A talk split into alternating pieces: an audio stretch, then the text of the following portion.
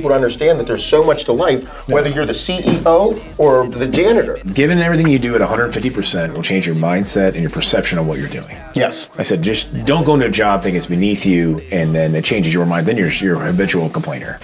On this week's episode, Tim was featured on the Dads Who Lift podcast. Make sure you check out timrexius.com for links to subscribe and follow. You are now tuned in to the Dads Who Lift podcast. Please give us a like, share, subscribe to the YouTube account. We are on www.dadswholiftofficial.com. All the podcast links are in there. We also have an apparel line that's taking pre-orders right now. We're on IG as Dads Who Lift official handle. We're on Facebook, Dads Who Lift podcast. We also have a Dads Who Lift fitness group on Facebook that's Dads Who Lift official a group of 30,000 like minded uh, dads that are just trying to be their best selves and staying fit. If that's something you're into, please check it out. Uh, but we do this stuff for free, guys. So please give us a like, share, five star review. We really appreciate your support. On this episode of the Dads Who Lift podcast, we have on good buddy of ours, Tim Rexius with Rexius Nutrition, Iron Heaven Gyms, and Now and Never podcast.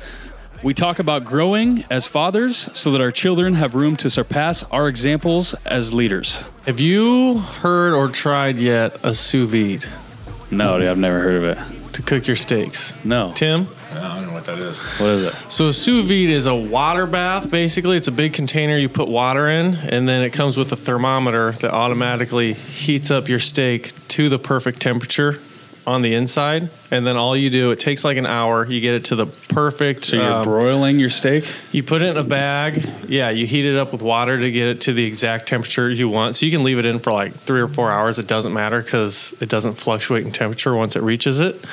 So then all you do is you take the steak out of the bag, you sear it in a pan for like a minute, and it is the perfect steak. So I got one for Amy got me one for my birthday last week, dude, and I tested it out. Just a big old steak and nice little tumbler of whiskey. Best steak I've ever made in my life. Hands down. It was awesome. How come we didn't grab that bottle of whiskey and throw it on the table? Chad, you should grab that bottle of whiskey real quick, throw it on the table. That's Joel's. We'll, Yeah. call, it, we'll call it Joel's birthday present. Yeah. Oh, old Van, That sounds like a lot of work Rip to cook a steak. No, it's beautiful. You fill up the tub with water. You put the steaks. You put uh, How long does it take then? hour. You can One do hour. anywhere between like an hour to you can leave it in there as long as you want. They said past four hours the texture might get a little bit weird, but I'm telling you, man. So you don't have to like you take all the guesswork out of it. Where you're like, well, I don't know though. I can throw a steak on the grill and that fucker's done in like 12 minutes, 10 minutes. So, Yeah. so not to not to pull uh, an experience card here, but uh, when I worked at M's, our chefs chefs would use the sous vide method, and and yeah, they would do a seventy-two hour sous vide steak or uh, uh, lamb chops or or um, uh, like a uh, ossobuco or something like that. The, so they vacuum seal it, and then they put it in that water, and Yep. then there's a the, then the temperature. So if you do like a seventy-two hour sous vide, it just it kind of slow cooks. If you don't want if it, you wouldn't do that to a steak because then it would be, but you do that to something on the bone, chicken, uh, uh, ossobuco, which is like you know the the the bone shin part of like the pig or whatever. But Can you use it for like a prime rib or like something big? um, you can. The problem is if you want it juicy red in the middle, you can't do seventy two hours. You got to do. they recommend the steak being an inch to an inch and a half for like you don't want it thinner than that. Like your wiener. Yeah, exactly. Why do do do- check out check out a, like a wagyu sous vide.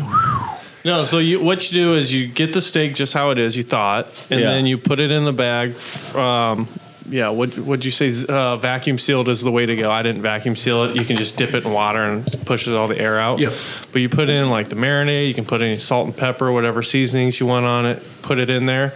And to your point, it takes you 12 minutes to grill a steak, but it takes probably 12 minutes of work to do this too. You just set it and And forget let it it. go. And then, yeah, you sear it on the outside so it's perfect. And then once you cut into it, it's the same quality every time because it's not going to overcook when it's in the exact temperature you want it. It's, dude, it was fucking awesome. I'll have to check it out. When I'm, dude, I've been so fucking busy. When I've been prepping lately, I do four pounds of fucking 96 lean hamburger, throw that shit in a tote, four pounds of chicken in the crock pot, throw that shit in a tote, and like four cups of rice in the steamer, throw that shit in the tote in the fridge, and I just dip out of that all day. Actually, I got at a point where I had to pre-prep every meal, individual packages, set them in the fridge because otherwise, if I even have to just put it together and I'm like two minutes late in the morning, like shit, diet starts next Monday, kids. That's the problem. That's, That's why rice cakes come in a like if I'm running way behind Oh, in the oh, morning, no. I'll just grab a bunch of fucking rice cakes you and I'll can't have a let couple me extra do the protein if shakes. it's your macro shit because I'll make Pop Tarts fit in my macros. You've seen me do it. So, well, that's just it. It's like Brittany was coach. We need to prep these. Oh yeah, we're weighing everything. I mean, so I got the next seven days prepped and lined up in the fridge in the garage. It's done. I grab, I go. If you give me any ounce, and I've prepped, I've competed, I've for years. Right. I, I know me. I, I have the willpower of a six year old and the eating habits of a five year old. So yeah, I have to. It has to be done. So See, my planning and prepping is way. I just can't go back to that. Mine's like do OMAD, have a It's big fat, Fast. perfectly cooked steak at night, a little whiskey to enjoy. If I want to have a snack or whatever, I can. I typically Yeah, yeah, I mean, I'm, I'm, off a couple years though, and I'm like two. I was 290 this morning. I have to be below 225 for stage. Yeah, you're looking jacked. Yeah, it's, it's up there, but I mean, like I when I was in show prep for so many years, after that I could maintain. I could fit my macros super easy. It was simple once I'm there. But Do you have a state? Do you have uh, competition already like ready booked date? Or I've got some waiting? ideas. I've got three shows. I, I- one is I sponsor all the shows here in the Midwest, so I don't like to compete when my name's on the poster. Yeah. just because it's business. You know, I don't have any If you win, you lose, right? Either way, and if I lose, then it's yeah, the whole You really like, lose. Oh, bro owns a supplement store in a freaking gym, and he gets third and masters out of three. I don't need that shit. So, Right. um, I mean, there's Haters, I, I want to do the Kuko Classic uh, after we had them on our podcast. Which is the end of September. I just don't know if that's going to happen. Where's that at? Uh, it's down in Texas. I believe it's Dallas. Um, I, so a lot of times I'll compete in shows out of state. Last time I competed was in Los Angeles at the Redondo Beach Classic. So we'll see what happens. But I got to get down there first. I'm Masters this year. Totally. Oh, oh shit! totally okay. Nice. Yeah. No, that's good. Yeah, screw the 20 year old kids and their metabolism. Right. So, Wow.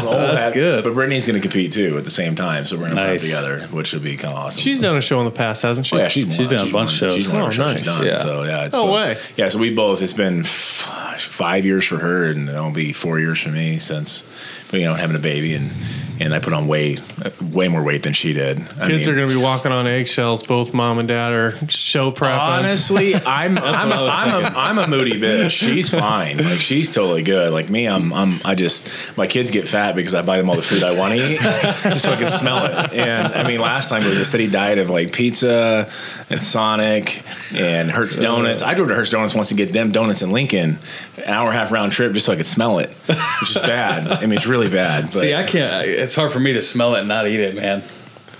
It was like a, I was like a drug addict, just something good little taste. Just like, oh yeah, this is great. No, it's it was weird, but uh, I was I was on for four straight years last time. So I mean, I just I was nonstop rep for four Goddamn. years, and You know what sucks about having uh, being in an industry like the fitness industry, especially because I don't. I've never told you this, but it was like two years ago.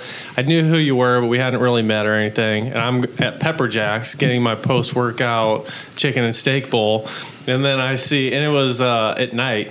And I see Tim coming out of the Culver's ice cream parking lot. Yeah. And anyone else in the world, you don't think about it twice. But Yep. then just because they're the fitness guy, and I'm feeling the wrath of it now, because anytime someone sees me eating a donut or some shit, Yep. I'm hearing about it. But it's it fucking sucks. It they're like, sucks. Whoa, Mr. Fitness, you can't. no, so my daughter borrowed my car. They used to have logos on my car, and we're getting tagged on Twitter. Look, the Rexius ride in McDonald's, real healthy, dude. I'm like, you have a 16 year old daughter? You tell her when she's a cheap period, she can't have French fries. No, no, just funny. take the ride. And that, and I guess that's the thing. I didn't add I like a stupid social media post uh, probably like a year ago. And this is, you know, we had a baby. I put a bunch of weight on because I'm a super sympathetic husband. Yes, Brittany's very lucky. I put on twice as much weight as she did. Childbirth killed me. Anyways, um, Only for her. no, it's way worse on me. So um, I had to. Sh- it was a fat burner, and some dude from L.A. is like, "But you're fat, bro."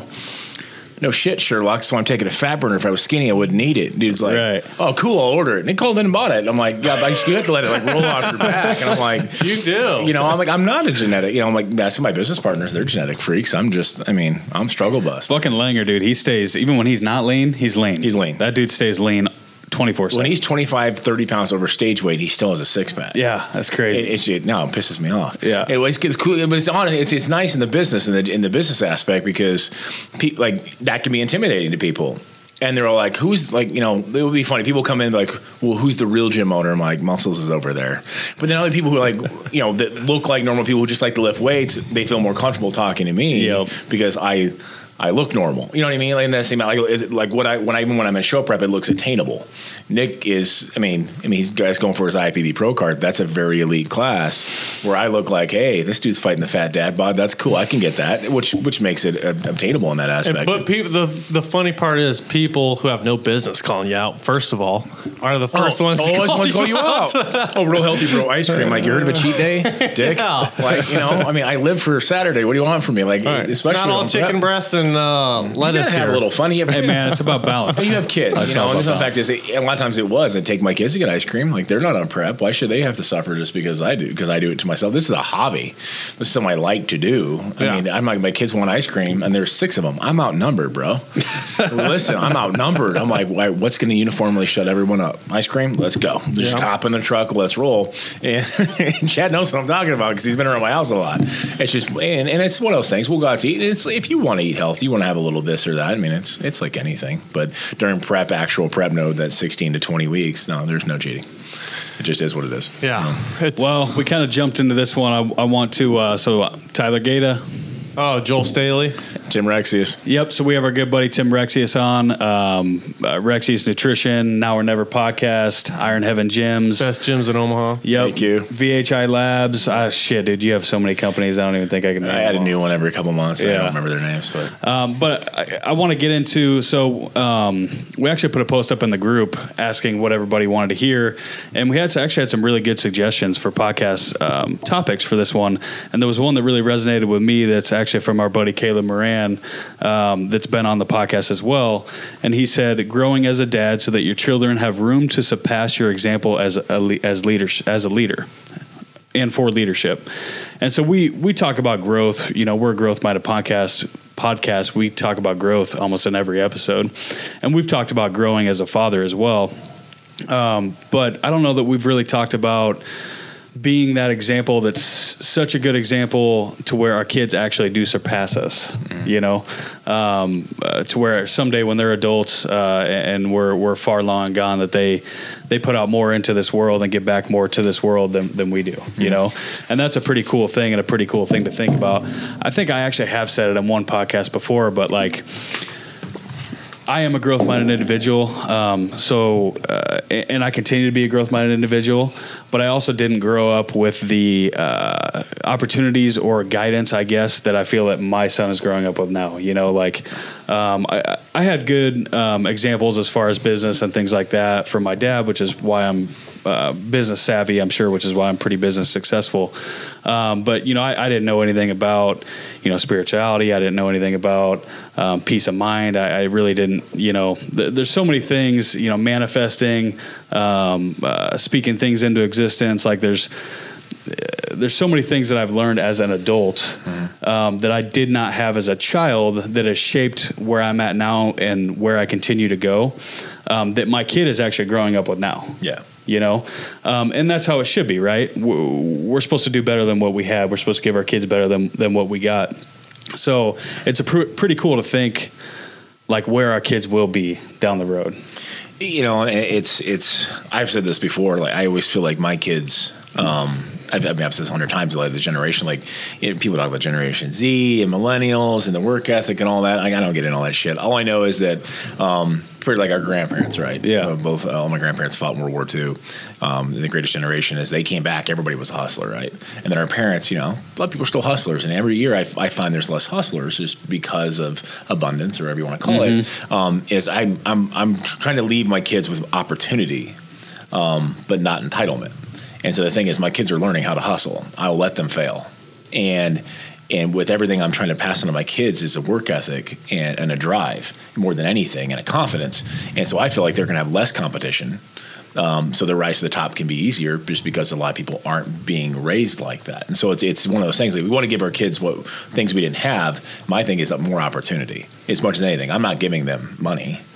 You can ask my 20 year old real quick. That doesn't do him any favors. It doesn't like when I Not at all. and, and I'm not gonna. I mean, she'll kill me if I put it on the podcast. But you know, like if if, if something happened, like, well, I'm like, this thing broke. I'm like, shit, better figure that out. Here's what I would do.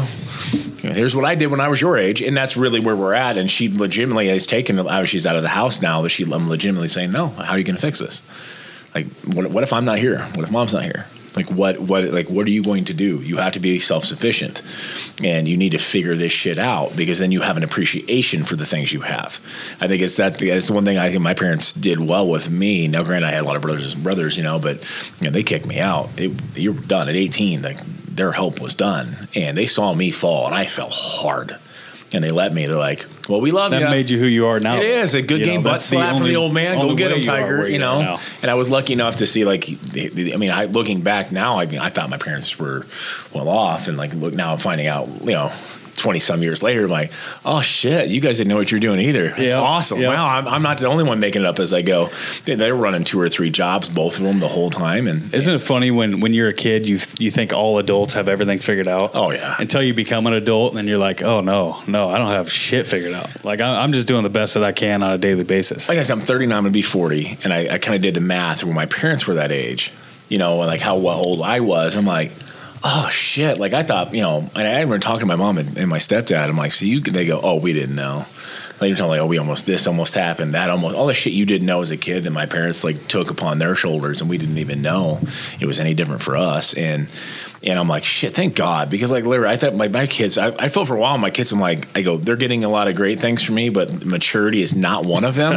and I kind of feel like I should be more of a grown up by now. And I'm like, this is as good as Uh, that's I- why that's why I have Brittany.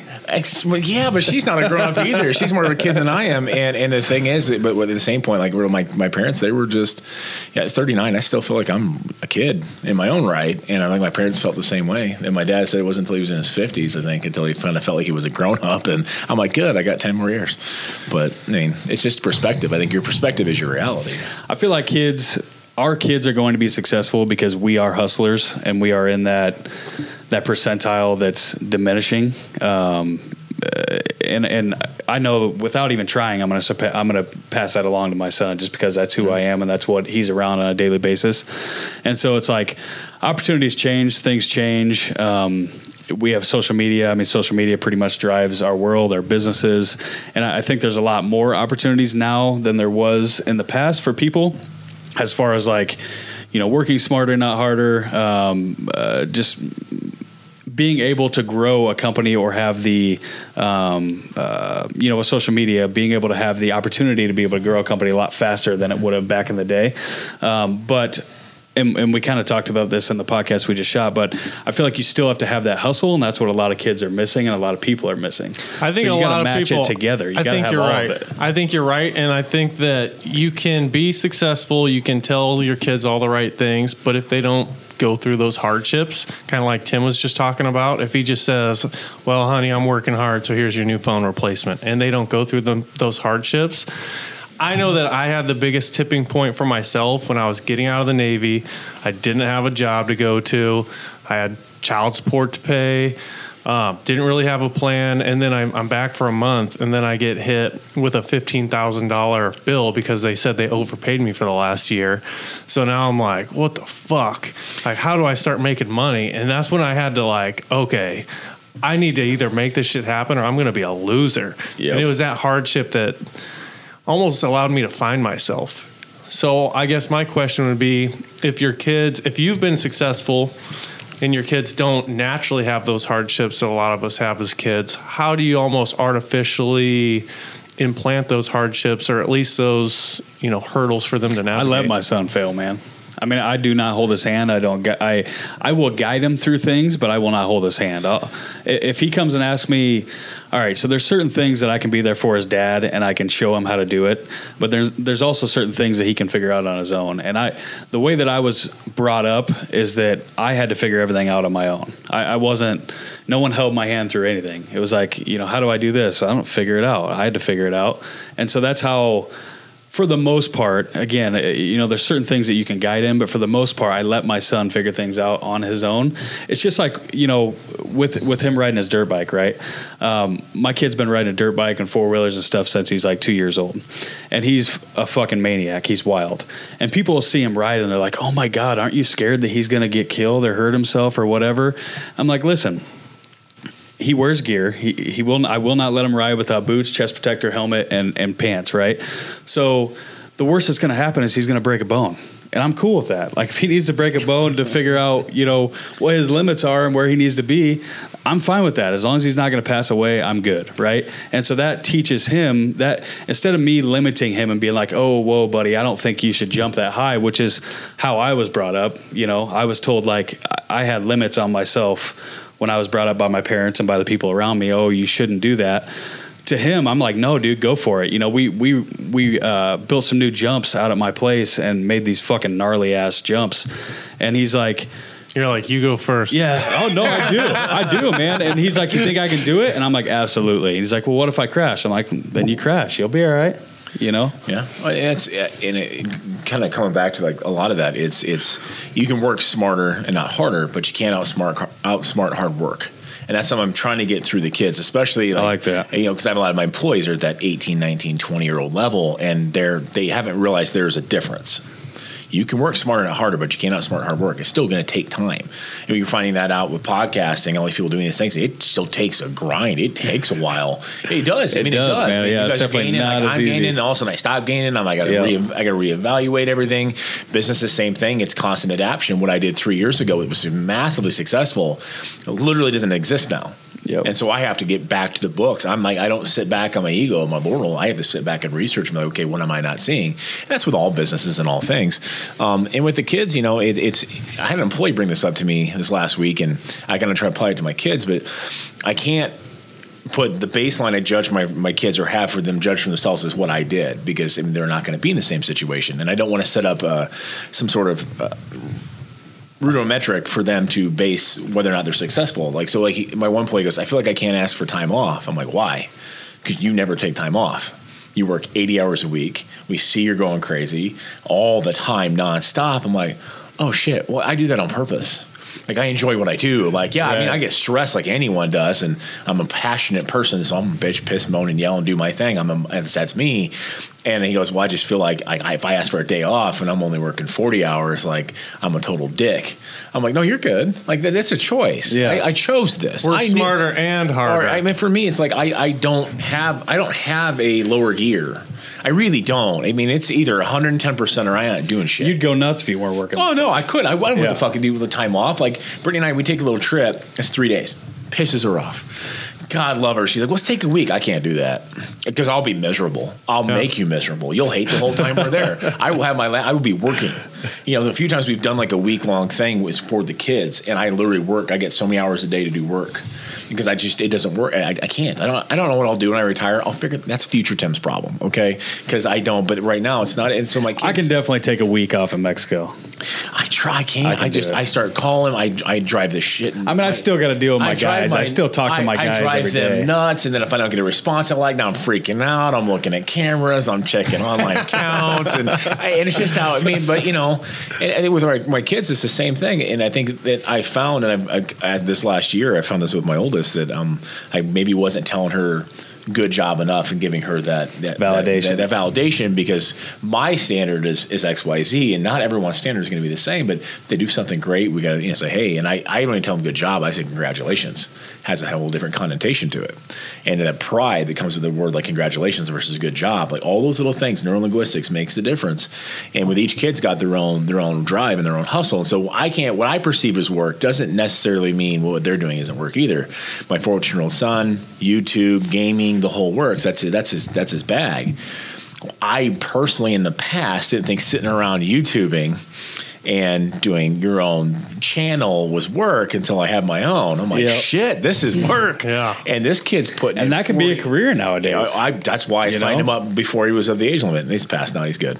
Um, you know, I lied about his birthday, but you know, I'm like, hey, do you? Because some of these YouTubers are making a million dollars a year or more. Oh, yeah. And and all of a sudden, I'm realizing this kid's putting in 40 hours a week at 14 into his YouTube and his game creation. I'm like, that's a job. That's work. But he's doing because he loves it. He doesn't bitch. You don't even know. This kid's up late. I see him out there picking up snacks at 2 a.m. Pisses me off, wakes me up, and think, what are you doing? He goes, need sugar. Man, I I'm about done. I'm like, go do you, kid. You know, and so the thing is, what our what we consider work doesn't necessarily mean it's not work. And that, that's just changing our standards. That's my biggest struggle, man. So the way I grew up, I wasn't shown affection or love a lot. Like nothing was ever good enough. I was very had very critical influences around me.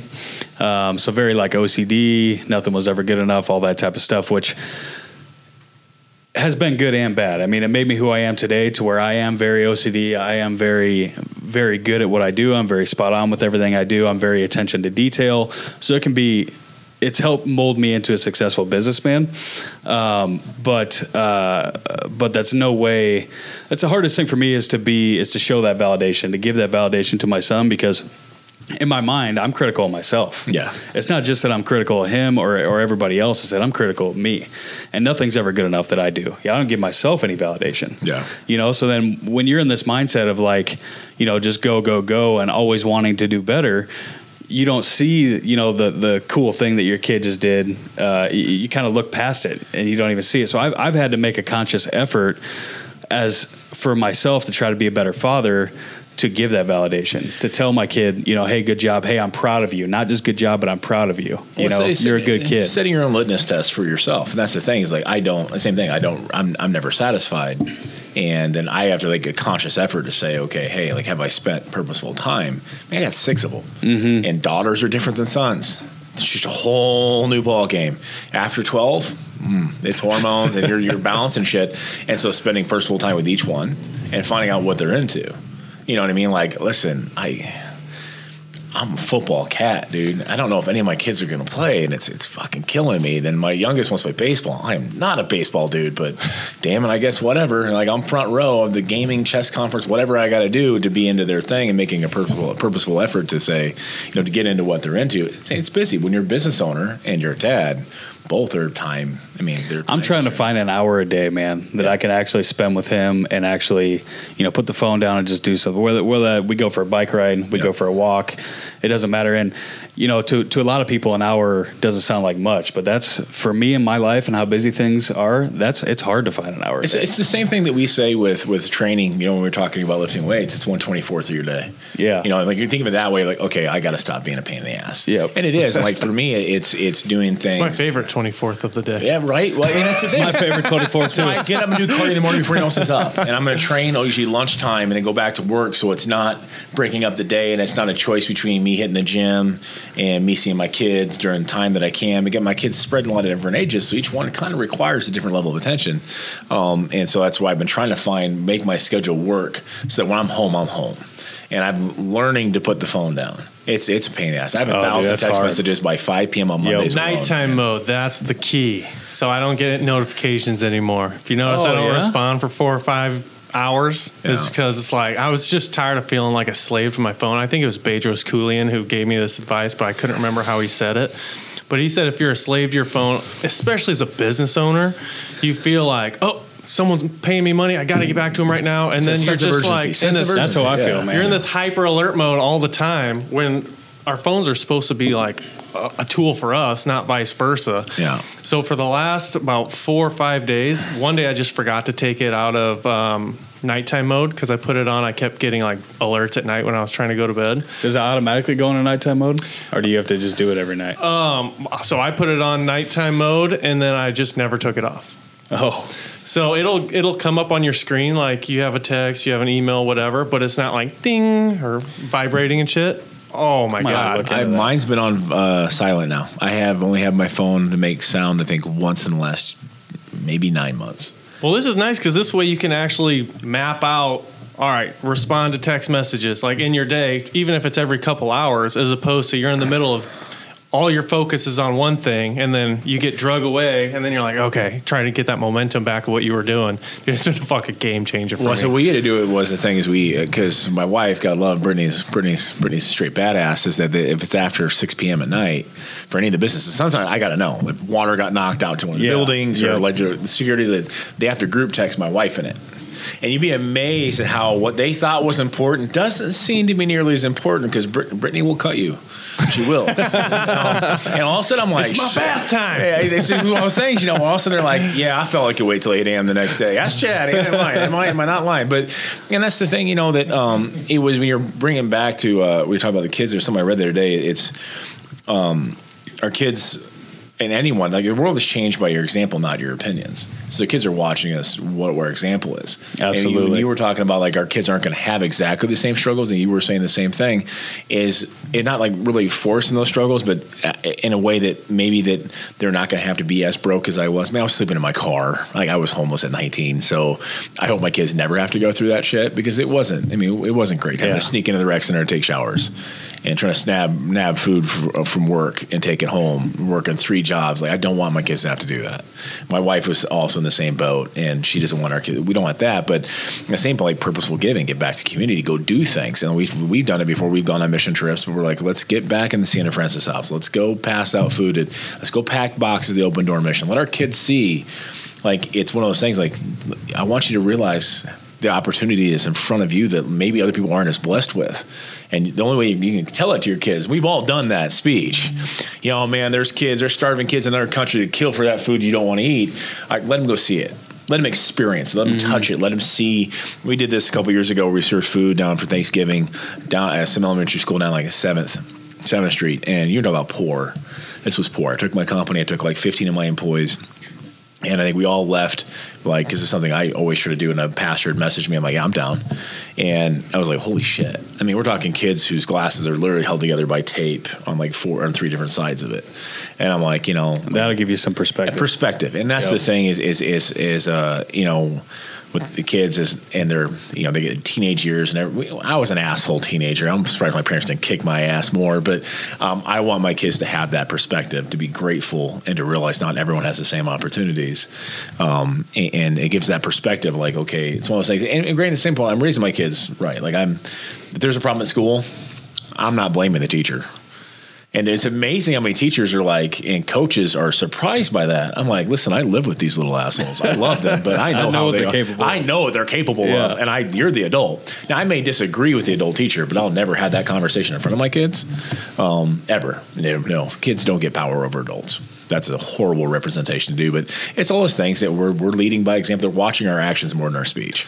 So, earlier this week, I was telling Gata uh, about an hour ago, I got this little like bruise on my jawline, but I kind of I've been putting off doing my first Brazilian Jiu Jitsu class for literally years now. I just I almost driving there on Monday morning, I felt like I finally had a perspective of like an overweight person who wants to go to the gym, but they're scared they're going to get made Yeah. fun of and shit, which typically I'm like, no one cares if you're overweight. Just go to the gym. No one cares. But being in that position, I'm like, I know no one cares if I'm new. Everyone's new at some point, but I'm literally going to be the newest guy. Anyone can whip my ass. Like, I- Yeah. I, just, Dude, just I told you about my first time. I sat in my car and I don't get nervous, but I sat in my car and I was like, I had to talk myself in there, and I about drove off. I was like, oh fuck, no, I'll just maybe tomorrow. But I, I just walked in and did it. Yeah. You know? Well, part of my driving purpose for getting in, and the whole reason I, I want to do it in the first place is because me and Amy always watch like 2020 Dateline, and it's always some poor fucker's daughter that's like 14 to 20 that's getting like sexually assaulted, murdered, all this stuff. Yeah. And if that were ever to happen to me, and I looked back and said, man, like, why didn't I teach her how to defend herself? Or at least like, teach her some of these lessons to give her a fighting chance because that is my role model or that is my role is to help her defend herself and mm-hmm. be self-sufficient when she is out of our house so i'm like well i can't tell her to go do this shit and i'm not doing it That's why I did it, dude. Because I, I, my son does MMA and he's a little badass. He's tiny and he fucking rolls every Yeah. kid in there. But I was like, man, I cannot make my kid do or not make, but I cannot tell my son to do this if I'm not doing it. Like, Yeah. I just, what kind of a pussy am I? right Oh, I mean, and that's just it. Like, especially when I have daughters. I mean, it's just it's a different. Ball. Like my one son, he has he was born with a physical disability, and so like I wanted him to learn to defend himself. So we went to judo, and uh, I mean, the guy shot my store, great guy, had his judo too. So then all of a sudden I have uh, my seven year old going along with just learning like learn to roll some people, learn to defend yourself. Like for him, he's literally basically one handed, one footed. He can't use his right hand. It's degenerative. But he's I'm telling you right now, at 14 years old, he'll flip you on your ass one handed, and then it makes you feel like a total bitch because you got your ass kicked one handed. You know, and then the seven year old wants to get. I'm like, cool. Like, we're gonna do MMA Yep. classes now that COVID's kind of restrictions are going Yep. up, and and the daughter's like, well, we're not doing that. I go, oh, that's adorable. That's not a choice. Because the problem is they have egos like they're just Mike Tyson, Yep. but they're tiny, they're blonde, they're little, and they did. But it's just the egos, and that's the age thing. And they hate when they have to walk the dogs. They have to wear. They have to take pepper spray or taser. Sorry, we live in a society where that's just a reality, and I'm not taking a chance. Like, Right. oh, it's just so dumb. I'm like, until somebody comes at you. Yeah, you Yeah. never know. what's And um, the thing is, I'm trying to get them the confidence to go tase somebody, and not their brothers. Though that's the thing. That's the, you know, that line. But um, yeah, that literally like they, they that stuff teaches discipline too. I mean, does. it's Being- being MMA, aware jiu-jitsu. That stuff's good all the way around. That's kind of the hardship we were talking about. Like Yeah. anything where you have to put in work and then you slowly, all right, I got one stripe on my belt. Work my ass off, work my ass off, work my ass off. Oh, got my ass kicked a couple times, get another stripe on my belt. Anytime you see, just like fitness, that you put in all this work, you put in all this dedication and discipline, and then you slowly make progress. Like we always talk about, it translates to other aspects of your life. Oh, this YouTube channel. Well, if I work on it two hours a day and I plan out all this content, it's going to be slow, but it's going to be steady progress. And I know that because I've done it with my fitness, I've done it with jujitsu now. So if I can just take that same lesson and apply it in all these other areas, I can get good at what I want to be good at. It's just going to take some fucking time and work.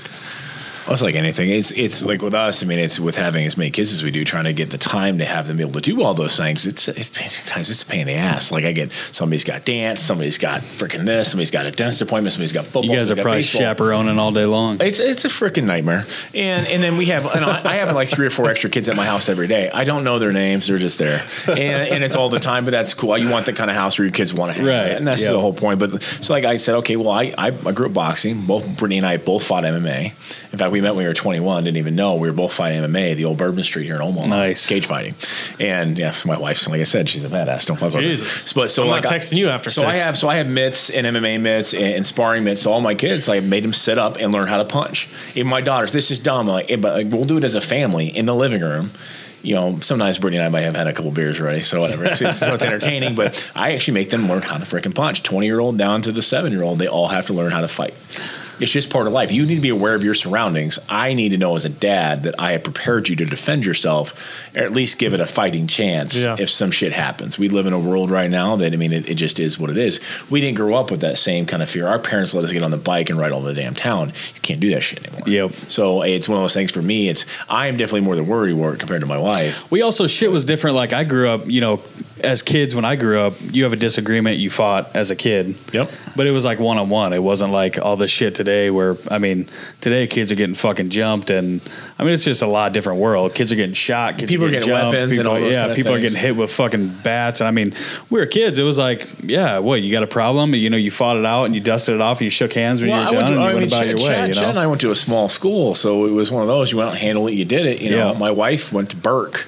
You know, and she got cracked in the ribs with a baseball bat. So it's Jesus. yeah, it's just a different like I. Yeah. So culture shock for me when I moved down here, and I'm like, what the fuck is this shit? You know, and, and changing my kids from OPS to Millard and a whole difference here. It's it's you know, on the first day in fifth grade, son got attacked, trying to kick his knee out. Some kid at school. My my then 12 year old daughter Zoe got thrown in a locker, gashed her head open, had to go get like Oh this my is that- God. public schools. It just is what it is. You got when you're cramming three thousand kids into one building of all different areas. Like they could get along, and, and unfortunately for my kids, I talk a lot.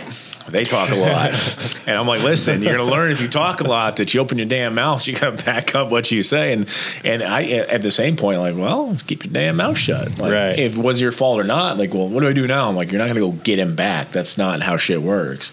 Like, no, we don't do that. It's not a revenge situation. And but it's just all the things we do, for example, for our kids, because we we grew up differently. We want our kids to have the same kind of moral and value structure we do, but we got to adapt it to the time they're growing up in. Yeah. Like, I mean, because I'm older than both you guys, but um, you know, I remember like all we had was the 8-bit Nintendo.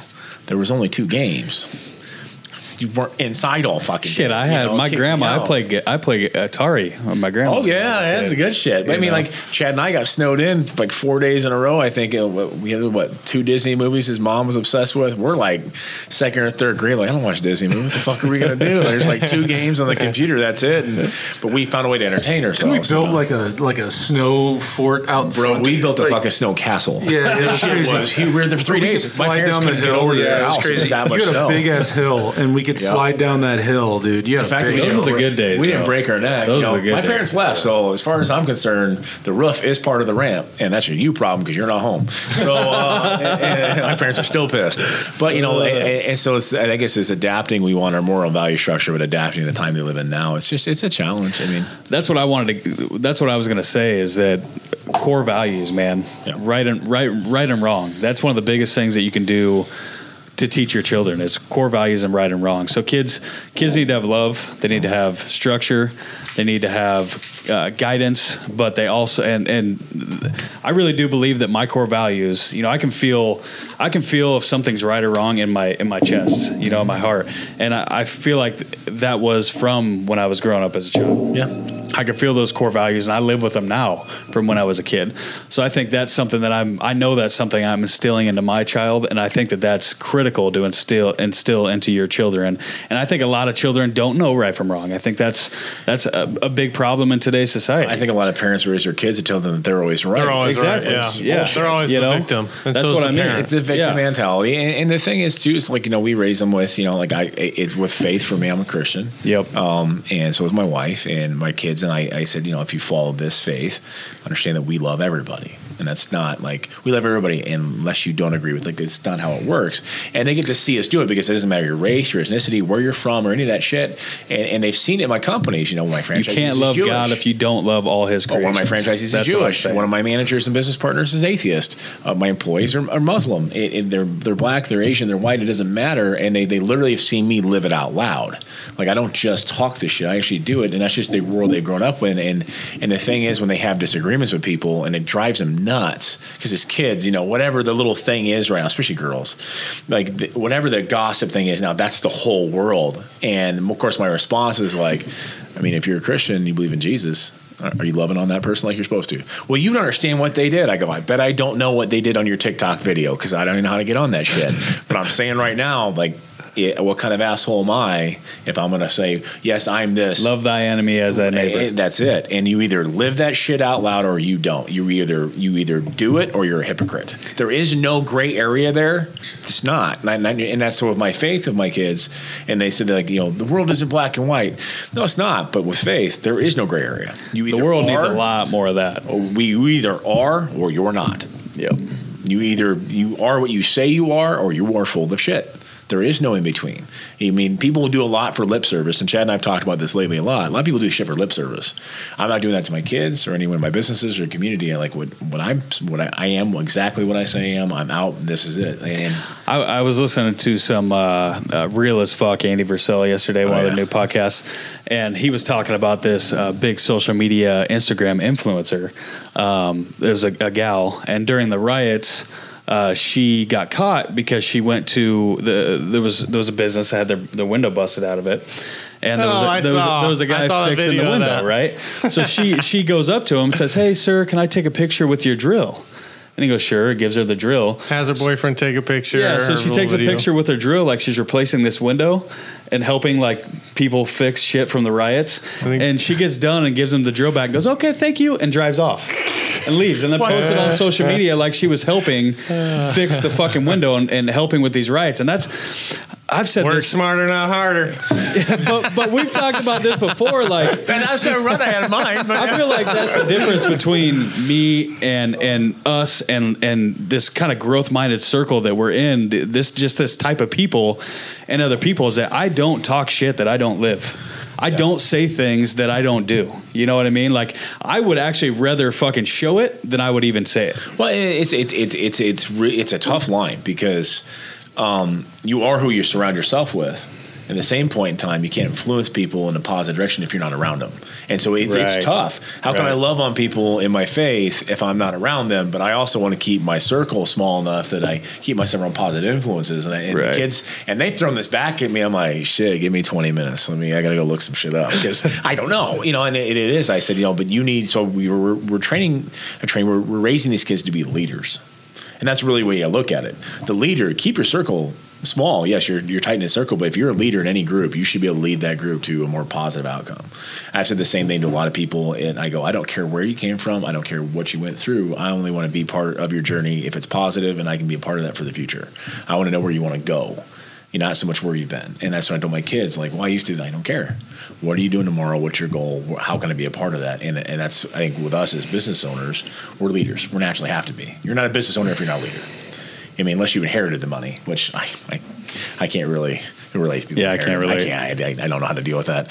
I've never had that. I was trying to buy a building here, short story, and the guy was like, "Yeah, I really don't need the money, so I don't know why I'd sell it for." I'm like, "Bro, we See, can't, that's what that we goes back be to what we were talking about the We, hardships. we can't be we can't He's be like, friends because I've no I I don't think I'll ever have the problem where I'm like ah I just don't need the money I know what I do with it I, if that's ever a fucking problem for me shit I, that means I won the lottery Yeah, but I mean that's what I was gonna it- say. I'd and have to win the lottery. and I just it, it's that kind of mentality that you know I mean my wife and I said like whatever we do with our lives whether we become ultra successful if the YouTube makes millions if it doesn't like I'm giving it all away anyways I'm not I mean last thing I do to your kids is give them a chunk of freaking cash because you're basically going to handicap them into entitlement Yeah. for the rest of their life It's and that's why, speaking of lottery, ninety percent of those people go broke because they don't, they didn't earn it. They don't know how to manage it. Seventy percent of them commit suicide three years after. Yeah. they all go broke. They have no idea how to manage it. They didn't earn it, and that's the Right. thing is, and I've I've seen that in business with people I've been in business with. You can tell the difference between somebody who's earned it and somebody who got it given to them. And it, it, it's it's it's and it's it's it's black and white there. It's night and day. I Yeah. mean, you can tell the guy that's willing to go out and just grind, and somebody else is like, so yeah, this doesn't work. I'm like, well, it's, it's called work, dude. Our children have to create their own path, though. You know, like we can give them as much guidance as we want. Um, that that's our job is to make sure that they do know right and wrong, that they do know love, that they are good people, that that, that they are good human beings and parts of the society, meaning that they give back to society and other people. But ultimately, they have to figure shit out on their own. Like you can tell me things a million times. And until I actually experience it, Yeah. I'm not gonna fucking listen. Like I, I, I gotta, I gotta go through it on my own before I'm actually gonna see it and realize who I am. And I think it does actually show you who you are. Um, it kind of molds you into the person that you're gonna be and, and the direction that you're heading to. It's it's my wife and I joked about this. We're like we always say other people, some people's kids. Like that's our expression. Because I'm like, holy shit, you know, like go to a public restroom in this building, and just look how much paper towels are on the floor and shits everywhere. I'm like, some people's kids. Like what the fuck? And so my kids have literally seen me. Like if I'm in the bathroom, I don't care where it's at. It could be at a stadium. It may be gross. I'll take an extra set of paper towels and I'll pick this shit up and I'll throw it in the trash. Because as a business owner, I would want that same respect given back to me. And it's the, there was this whole there's this whole thing going online right now. The shopping cart litmus Yeah, I was gonna say it's like pushing. I'm always back. because I have a retail store. I understand how freaking annoying that is. So like when I stop, I come over here and I'll grab three or four carts that are left in the parking lot and I'll push them back. And my hope is that other people see that and all of a sudden that little that little that little voice in the back of their head's like, oh shit, nah, I'm gonna feel like a dick if I don't. Or if somebody's pulling over on the side of the road, unless you're like in a major hurry, pull the fuck over and help them. Yep. So in fact, you you want it. If it was your kid, if it was your son or your daughter stuck on the side of the road and you're not around, would you want somebody or your mom, right? You're like grandma, right? Would you want them to pull over and help out? Well, we can't just hope other people do it. We have to be it in action ourselves. What you give back, what you put into this world, is going to come back to you tenfold. Oh, karma, and it's man. it's I'm the same with the kids too. yeah. If the kids, if your children see you giving back constantly, they're going to give back. I mean, they're probably not even going to think about it. They're going to give back. Um, you know, it's funny. I uh, you don't realize how much your kids actually watch you. Um, uh, and how much they pick up and absorb. So I've got, uh, you know, two dogs, and with my dogs, I always talk to them like if I get home and they're excited or whatever, I'll talk to them like little babies and be like, "Oh, hey, Rambo," you know, just talk to them like complete idiots, you know. Yeah. And it's funny because I've been doing it for like I don't know something new. I started doing it like a month ago or whatever, and they get all excited and everything. But the other night, I'm getting ready for bed, brushing my teeth, and my son walks walks out of the bathroom after brushing his teeth, and he walks in his room and he starts saying it, talking to him like that, and it kind of just made me smile and laugh. I was like, man, you you really don't realize the impact that you have on people until you actually see it. Oh, yeah. You know, but they're sponges, man. Everything we do, especially when like, you know, to me, I'm never happy with myself. I'm never successful. I'm never like I talked about. I don't give myself enough validation. That's those are things I need to work on personally. But to him, I'm his fucking god, man. I'm I'm his. Uh, he looks up to me. I'm his superhero. You know, um, so I've really got to watch how I act and what I say and the things that I do because something that's not a not a big deal to me is a big deal to him. So on that same topic, I think, and correct me if you guys don't agree, but I think the number one thing that holds people back is an opportunity. It's not any of that stuff. It's just a it's a limiting mindset. Yep. So like if your parents work a nine to five, which there's nothing wrong with, making thirty to forty grand a year, and they're constantly instilling in you, well, you know, like I know you want to be a pro baseball player, but like in reality, realistic. You'll let's never be get there. realistic. Yeah. So when you raise that bar, it's like you were talking about Caleb Moran earlier. He talks about when you're the dad, if you can raise that roof of potential for yourself that allows everyone in your tribe, your family to raise with it.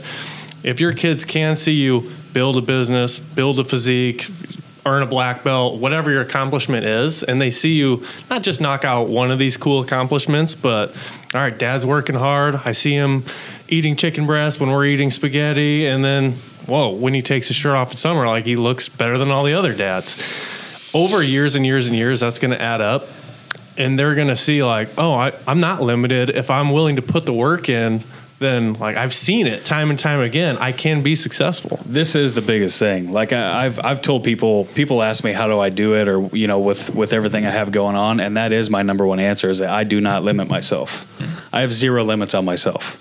I feel like I whatever I want to do, I can do, and it's and and I I give that same thing back to my son, and he'll ask me, even though he is pretty non-limited, he'll still ask me, Dad, do you think I can do that? Dad, do you think I can do that? My answer is always yes, absolutely. If that's what you want to do, go for it. I'll give my, my parents they, they if you put your mind to it, you can accomplish it. And they've always said that. They said to every always growing up, no matter what it was, I'll give them that. And I'll granted they're much more conservative. You know, they worked. They were never really self employed per se. They had some they had side hustles, which was nice to uh, Right. to watch um, and, and learn from. But they were they were always employed, and that's great. And, it, it's so when I wanted to go into business on my own, there was a lot of like, hey, well, you know, there's this. A lot of people start businesses. Uncharted territory. It was. It Yeah. was. It was a lot of these things that I mean, that kind of developed me when I was kid. When they kicked me out on my own at 18, it created a level of self sufficiency and confidence. I knew I could figure it the fuck out. Um, and so, like, even though they were nervous, they were nervous for me. Like, oh, maybe you should wait till like in your 50s and you start your own stores and you have a lot more money, a little retirement savings. Just wait for that perfect time. And, and I was at a exactly. They're waiting for that perfect time, and I and I said, you know, um, people who worked, uh, uh, Steve Jobs, I think was, or Elon Musk, one of the two, had said this like, you work forty or fifty years to retire for like seven or seven to eleven. That's fucking dumb. It really is, and a lot of people, a lot of great people do that way. Not everybody's built to be an entrepreneur, or business owner, and, and that's wrong. You need to self-identify. I think my kids like figure out what your strengths are. Like, you want to be a pro basketball player? Cool. You're five two. Your vertical is three inches. I'm going to say it's going to be rough, but you know, while you're working on that, let's make sure we have a couple side hustles in place too. Okay, so I'm a realist, but I'm not going to knock them down either. Like, if you really, hey, was it uh, Spud McKenzie? Wasn't that his name? Was Yeah. it Spud Webb. Spud Webb. Webb, yep. Hey, it happens. So you know, but and, and it's That's exactly who I was thinking about. Exactly. You know, but so when I was, you know, I was 29, I, I went for broke. I went bankrupt doing it actually, and starting my first store. It was my parents were like, well, we. I go, no, that's good. Like I'm good. I'm happy here. Like I don't base my life on success of material possessions. That's something that's really hard to get through to kids when you've been able to give them extra things. Is saying, okay, we have these nice things because I bust my ass. Not because you, you deserve them, not because it's a thing. It's just be, you know We're and- better than other people, Everybody because- else, you know, it, it just is what it is. And my kids, like on my house, like we're working on our house, they see me actually doing it. One, because I'm a cheap ass. I'm not gonna hire anybody. Chad knows this. And two, because I want my kids to learn a craft. You're going to swing a hammer. You're going to learn to run a nail gun. You're going to learn to do screw. Because my daughter's like, "Why?" I'm like, "You're like, as a dad, And be daughters, well-rounded. You're never, Rounded. you're never going to need some dude to come rescue you from your shit." I'm raising, you know, powerful women in my house. I had three daughters. Like, you, as a husband and wife, someday I want you to have a relationship that is, it's, it's a partnership. It's a 50-50. Absolutely. You know, go get them, go kick some ass together. 100, 100. Not exactly. Not not somebody who's dependent on somebody else for their livelihood or to fix things or to do their shit. Not saying you don't need to know your strengths. I'm just saying like yeah. I mean, you're going to learn how to change your rotate your tires and change your own oil. Why? Because there may be a time in your life where you can't afford to go to Jiffy Lube for that hundred dollar overpriced bullshit.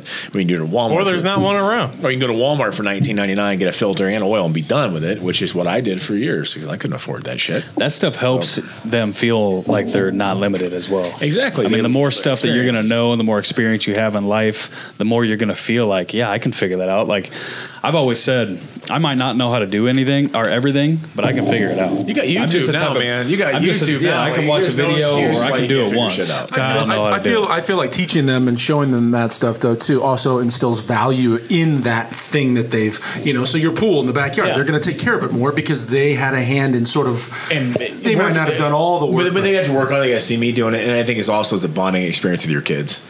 You know, it is like like they're gonna they're gonna teach their kids someday. They're gonna be like, well, my dad taught me.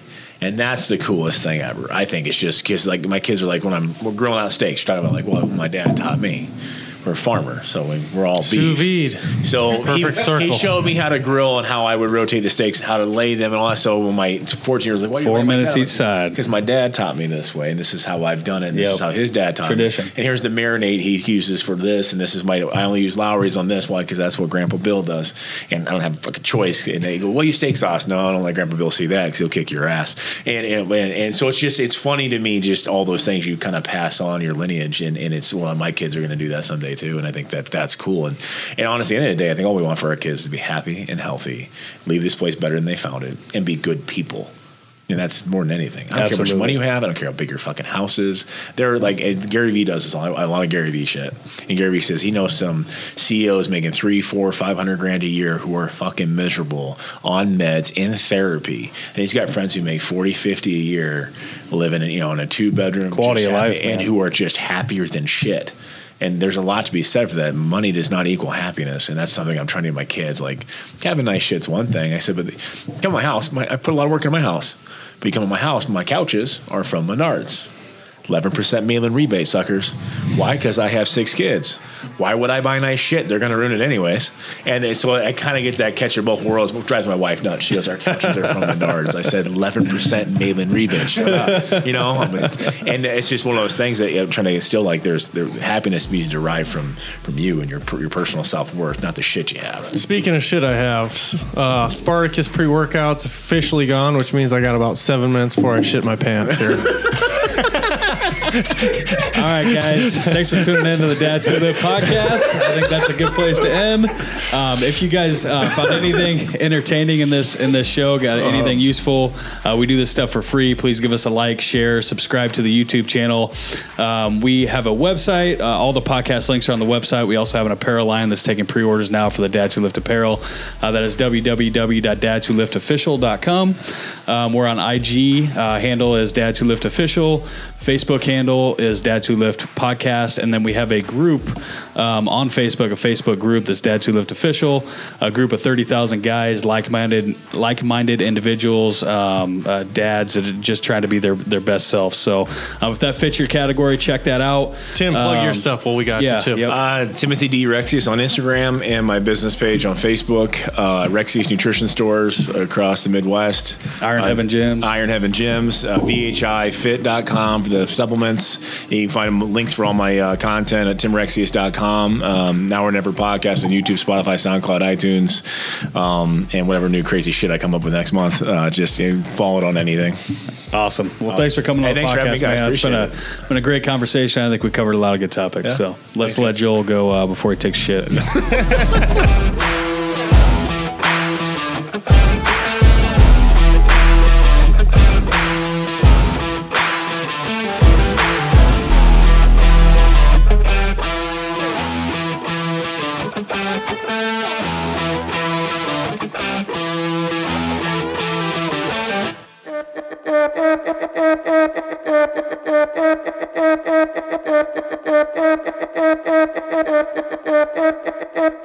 Top gone red, I made a name for myself. I can't lie, I'm doing well for my age. My dog said they're praying on my downfall. Well, they just choose in the casket, now they souls in the grave.